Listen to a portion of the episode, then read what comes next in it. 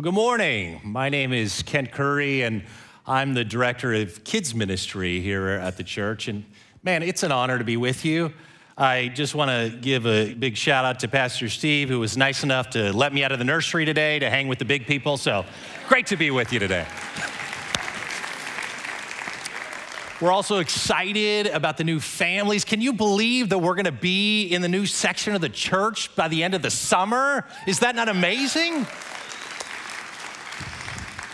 More space, more opportunities to connect with each other, uh, more classroom space, more adult classrooms, great opportunities to connect and to speak into each other's lives. Speaking of connection, uh, I was reading recently in the International Journal of Nursing Sciences that an article I found incredibly interesting, and it says this Technological breakthroughs occur at an ever increasing rate, thereby revolutionizing the healthcare industry. McKinsey Global Institute estimates that 800 million workers worldwide by the year 2030 could be replaced by robots. It went on to say that human nurses are being replaced by humanoid robots, and routine nursing care tasks would be performed by machines. Other technological advancements, such as robotic assisted surgery, I got a little queasy thinking about that one, uh, may uh, one day replace surgeons and nurses in the operating rooms. This idea of companion robots would be designated to provide useful and socially acceptable assistance to people in need of special attention, like the elderly, children who have autism or disabled, also, automatons dispensing robots who would, would take away the responsibility of nurses in medication administration. Interesting article thinking about what our lives might be like in the next few years. So, my first initial response was, How cool! Who wouldn't love some of these things automated for us? And then my, my mind started to wander, and I started to think about the things that I hate to do that I wouldn't mind having something automated do for me. So the first thing I thought about was mowing my lawn. Who here wouldn't like to have some automated thing mow their lawn, right? Then I thought more about uh, things like, oh, feeding the dog wouldn't that be great? Or, um, you know, then I started to think about my children. Boy, wouldn't it be cool to have some automaton feed my child? You have to worry about that. Or even change a diaper. I'm in this stage where, you know, diapers, diapers all the time. But the more I thought about it, the more it kind of hit me of how impersonal. I don't know about you, but I'm not sure I really feel comfortable with some automated robot performing surgery on me. And I started to think about how these technological advancements continue to move us towards impersonal. Instead of meeting face to face or even talking on the phone, try to get a teenager on the phone, right? Good luck. We have moved things to texting or maybe even on Realm. We would send them a Realm message. But I was talking to a young person the other day who said they had begun talking to a potential interest. And I pushed him a bit and said, Well, what do you, what do you mean when you guys are talking? Come to find out, it's just texting. They just text. And that's, they have a texting relationship. And we've reduced the heavy lifting of face to face connections and punted them to our phones, our computers, to the virtual world. And we're raising a generation that fails in their ability to look another person in the eyes and have a deep personal connection. And we wonder why, according to the American Psychology Association, that one in three millennials suffer from anxiety and depression. As a result, so many of these relationships that we have have come incredibly have become incredibly shallow. We make quick judgment calls on people, swiping right for like, swiping left for dislike. We put a value on things based on what's trending or how many likes someone's post is received. And we can hide behind our filters and evaluate others, making two dimensional judgment calls based on what we have seen about them online. And shallow can make us polite and provide a small amount of relief, but over time can leave us incredibly empty. I'm not here to vilify texting or the advancements in technologies, but just to make a point that at times we have replaced personal connection with another person to a virtual convenience. So I took a step back and I thought to myself, how, how do I do with my own relationships? Do I place a high value on personal face to face? Is that something that should be important to me? Is that something that's important to God? Now, upon looking in scripture, I found countless of examples, and we see it where Jesus got personal. Of course, we love to hear the stories where Jesus preached to the masses. We love the great sermons. Sermon on the Mount is, of course, probably one of many of our favorites. But as you drill down deeper in the Gospels, we see countless examples where Jesus stopped, moved from the crowd to focus on the one. We know the story where Jesus gives the example of leaving the 99 to focus on the one, to find the one. And why? Because Jesus knew that the power was in the personal. And I wonder today in our society where we would put ourselves on that continuum. Kristen Ivy and Reggie Joiner, who are some of these, who are some of the big thinkers in strategic family ministry, gave this chart that I thought was really interesting. That shallow says, I want things fast, right? We want our Amazon order yesterday. Personal takes time. Shallow is safe, right? We, we want to keep the risk level low, keep everything safe. Personal, when we step into that, is risky. We don't know what's going to happen. Shallow is dismissive. You know what? If I don't understand it, I'm going to move on. Just that's I don't understand it. It's somebody else's problem. Personal is interested. That's interesting how you came to that understanding. Tell me a little bit more about that. Tell me how I can understand where you came to that understanding. Shallow costs money. I'll write a check to that organization who could probably do it, but the buck stops there. I'm not going any farther. Personal costs me. And our gravitational pull always moves us towards shallow. And we can add followers, build platforms, teach impersonal lessons, but at the end of the day, can leave us incredibly shallow and empty. Today, we're going to be looking in the book of Luke at a man who Jesus stepped into his life. We've all probably heard, if you have a top five stories you've heard of the in, in the Bible, you will have heard of this guy's name. His name is Zacchaeus and this is from the book of Luke, chapter 19. I threw this out to the first service, they all knew it, but if you were raised in any Sunday school, you might have heard Zacchaeus was a wee little man, and a wee little man was he, something that the kids learn, but it's an incredibly important lesson that we can learn from where Jesus got personal. Let's look in Luke 19, verse 1 says this Jesus entered Jericho and was passing through. A man was there by the name of Zacchaeus. He was a chief tax collector and was wealthy. He wanted to see who Jesus was because he was short and could not see over the crowd. So he ran ahead and climbed a sycamore fig tree to see him since Jesus was coming that way. Just some first observations. We know that this guy was a tax collector.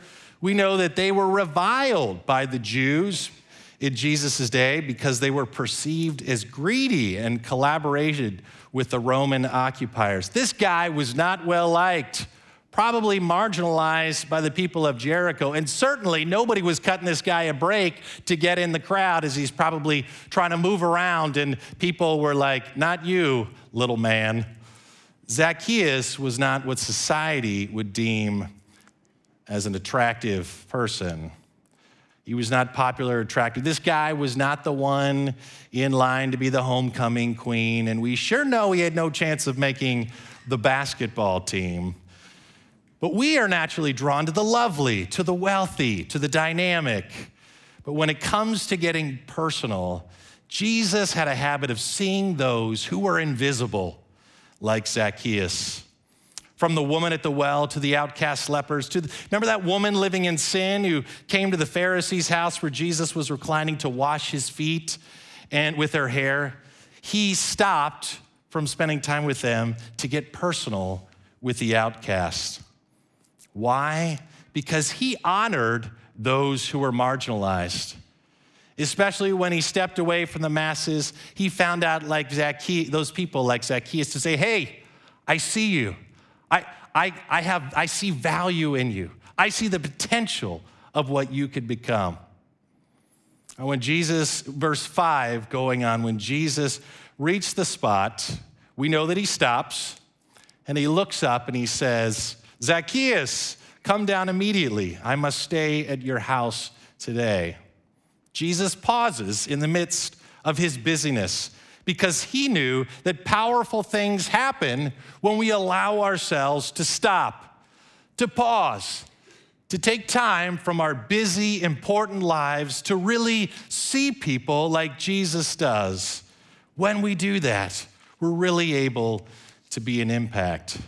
And I bet if you ask most people how they're doing here at church, one of the top responses is, uh, Yeah, we're good. We're busy, right? We're all busy and we move from one scheduled activity to the next, including church. We keep it light. We hope everybody's well. We keep it friendly. But Jesus moved from the crowds to the individual because he knew this to be true. When we stop to make it personal, life change happens. Doug Fields, who's another family ministry visionary, says this You can impress crowds from a distance, but you influence people up close. Now, how did he do it? Jesus stepped in, into his personal space. We see it in verse 5. He says, Hey, I want to stay at your house today. Going there with someone, going there to someone's house is an intimate thing, and he was willing to go there with him. And I started to think more about us as a church and wonder, do we as a church go there with people? Now, our church has grown, grown, tremendously in the past few years, and it's incredibly easy to get lost. I love community groups, they are great, but what happens when that person in your community group suddenly stops coming? We may get together after a while, a few weeks, and say something like, hey, whatever happened to Jim? We haven't seen him in a while. Maybe, maybe someone should reach out to him give, us, give them a call, then report back to us.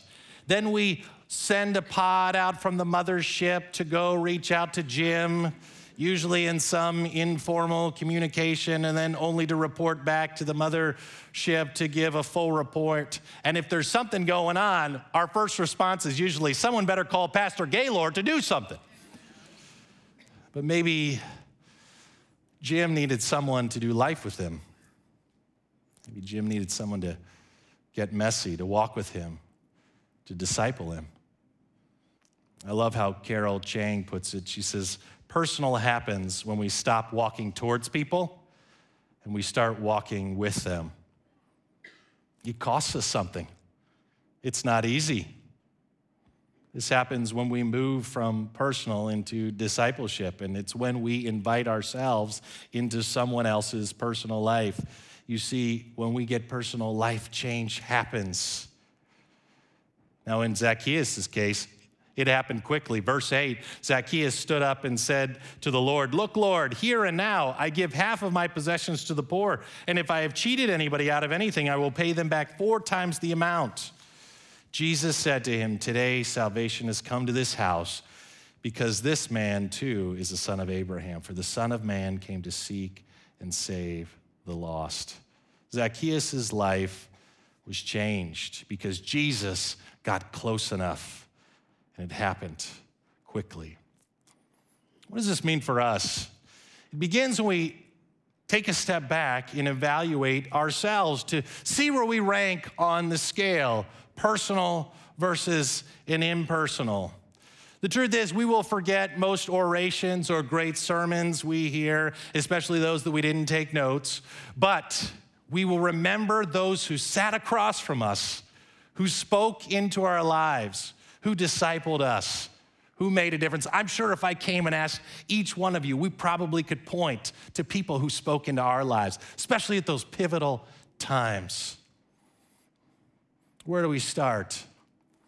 I guarantee that someone in your world is in some kind of pain. Find someone around you who will allow you to get close enough. Close enough where discipleship has the opportunity to happen. Maybe, maybe you're, you're new to this church. This is all kind of uh, new, figuring out all the songs and the, and the teaching and the times, and, and maybe you need a mentor in your life. I've heard it said that we could all need, we all need a good Paul to Peter relationship, someone farther in their walk discipling us. A Paul to Barnabas, a fellow brother and sister in Christ, and a Barnabas to Timothy, someone we can personally pour into. And it usually begins when we allow ourselves to be seen first. Seen people see people. When we get vulnerable and say, you know what? Hey, Lord, how can you use me? Jesus allowed himself to be seen, and there's great power when we are vulnerable.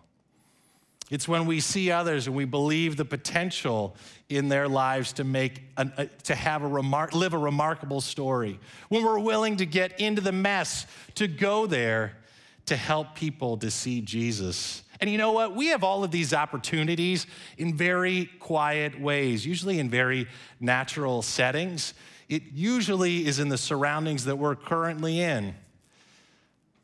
It's that couple that we haven't seen in a while at church and wonder how they're doing. I've heard they hit a rough patch in their marriage. Hey, but at least their Instagram looks great. Or it's that, it's that kid we haven't seen in a while. Hey, I wonder what happened to that kid. Anybody seen him? He hasn't been around in a while. Or it's that 98 year old elderly man who lives on your street that has shared that he's lonely. Oh, wait, that's, that's my street, and it requires more of me than just a one off service day. In my own life, my family and I had an opportunity to grow a few years ago. You see, for us as a church, we at Christmas time sponsor uh, children through Angel Tree. And we partner with an organization called Prison Fellowship. Maybe you've heard of it. And what they do is they go on behalf of prisoners who are incarcerated and they buy gifts for those children, bring them to the church, and then many of you have done this, and then we at the church distribute them to the kids on behalf of their incarcerated father. And so, two Christmases ago, I was sent out to deliver to a location in Bridgeport, and I went with my eldest daughter, Katerina, and headed to the house of a 15 year old girl who, of course, was pleased to receive this gift from Get Dad. She stood right next to us and she opened the gift real quick, and it was a purse, and she said, Thanks on behalf of my dad. And then there's that kind of awkward silence where you're like, Great, Lord bless you, and how, how are you doing? How's your life? And we tried to kind of move beyond the, that awkwardness. And she looked down at my 40 year old and said, You know what? I haven't seen my dad since I was your daughter's age. Oh, it's like somebody stabbed me in the heart. And I looked at the info that I had on her dad and saw that he was in jail for, for murder and would not be out until 2050. She went on to say that no one would take her to see him. You see that her dad and mom's families were not in any agreeable terms, and mom was in no way in a position to, to take her. And at that moment, I had a choice. Do I pack it up and be on my way? I've got other things to do. I did my part. Blessings to you. Hopefully, your life will be encouraging and great. Or do I allow myself to lean in and see, just see how God could use me in this messy situation. Well, I found out that her dad was in a penitentiary not far away from us in Cheshire, and I wrote him a letter to see if maybe I could help to make this reunion happen. And after several months, he replied back to me, and I was able to get on the visitation list, in which I headed to Cheshire to meet dad, just to make sure this was a good situation for this, this young lady. He was incredibly appreciative that someone would possibly take the time to bring his daughter to see him. And I came home like super excited, right? Maybe we can make this happen. Maybe this is like gonna be one of those Hollywood moments where she's going across, she's opening her arms, the music is playing, and dad is coming. But it doesn't always work like a Hollywood story. Real life is messy. And after several phone calls, voicemails, and texts, I received no response from the house she was living in. Was over. I did my best, but looks like it's, it was not going to happen. Another year goes by to this past Christmas. And sure enough, dad wanted to send another gift to his daughter through prison fellowship. And I'm off again to deliver the gift to this young lady. And with my daughter in tow, we headed to the apartment to visit the family, hopefully trying to get some understanding of what happened last year, why, why nobody responded. Mom was there and explained that she didn't live there anymore. I guess the Department of Children and Families had removed her from the home.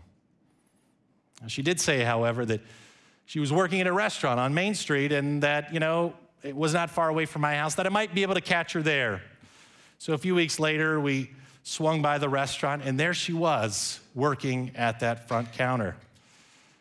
And we invited her over to dinner. I thought, hey, this shouldn't be hard. I had no idea the hoops you have to go through through DCF over many uh, background checks, and uh, uh, we had to an interview from them as well as uh, receiving mom's permission and the foster family's house that she had been in. It was messy, but we had the opportunity to, to have her over this spring. And over many times at our house, many face to face interactions, God has allowed us to speak life into this young girl's life and with care and concern about the decisions that she makes as a very vulnerable young teenager, she's allowed us to, to partner with her, to come alongside her. She doesn't like all the things that we have to say. It's messy, but it's personal. She's allowed us to bring her to church. And guess what? She's with us in church today. It's so cool. But you know what? It's, it started by me going out on a limb, for us going out on a limb into those uncomfortable spaces to make a difference. I've heard it said well that at the end of our lives, all that's left are relationships. And I pray for you that God would give each one of us those opportunities to be used. So, my question to you is who's God putting in your paths? Maybe it's someone near you that may be hurting. Maybe it's a coworker that you've been praying for an opportunity to share Jesus with. The church needs more leaders who will be willing to step into kids and youth's personal space because many of them feel ignored. Many wonder if any of them will see them. Maybe you don't think you have that much to offer, but could be used by an incredible God to make an incredible impact in a kid or youth's life? Who's someone that you can get close to to communicate value? And maybe you're new in the faith. Maybe there's a, a, someone, a mentor. Maybe there's someone from Dads of the Rock or Moms of the Rock who are filled, which are filled with men and women, looking, anxious, eager to disciple. When you allow yourself to get close enough for, to others, God can use us in more powerful ways than you ever thought or imagine. But you know what? It started when God got into our messy situations, right? We're gonna have a time of communion, and we're gonna take some time to reflect on how God stepped into our messiness, how God got personal with us. And as we take the bread and the cup, use this time to reflect on God's personal investment in us and I do pray that maybe God would present someone in your life that you could make an impact. We want to thank you for watching and listening to our sermons online, and we hope that uh, you will be inspired to live more like Jesus through these. Please check out blackrock.org for more information about our church. Know that you can subscribe to our podcast on iTunes, and also uh, know that you can give uh, to BlackRock and to our ministry through PushPay, through our mobile app, and on our website. Your uh, donations and your support of our ministry allows us to have uh, these videos online and for us to impact our community.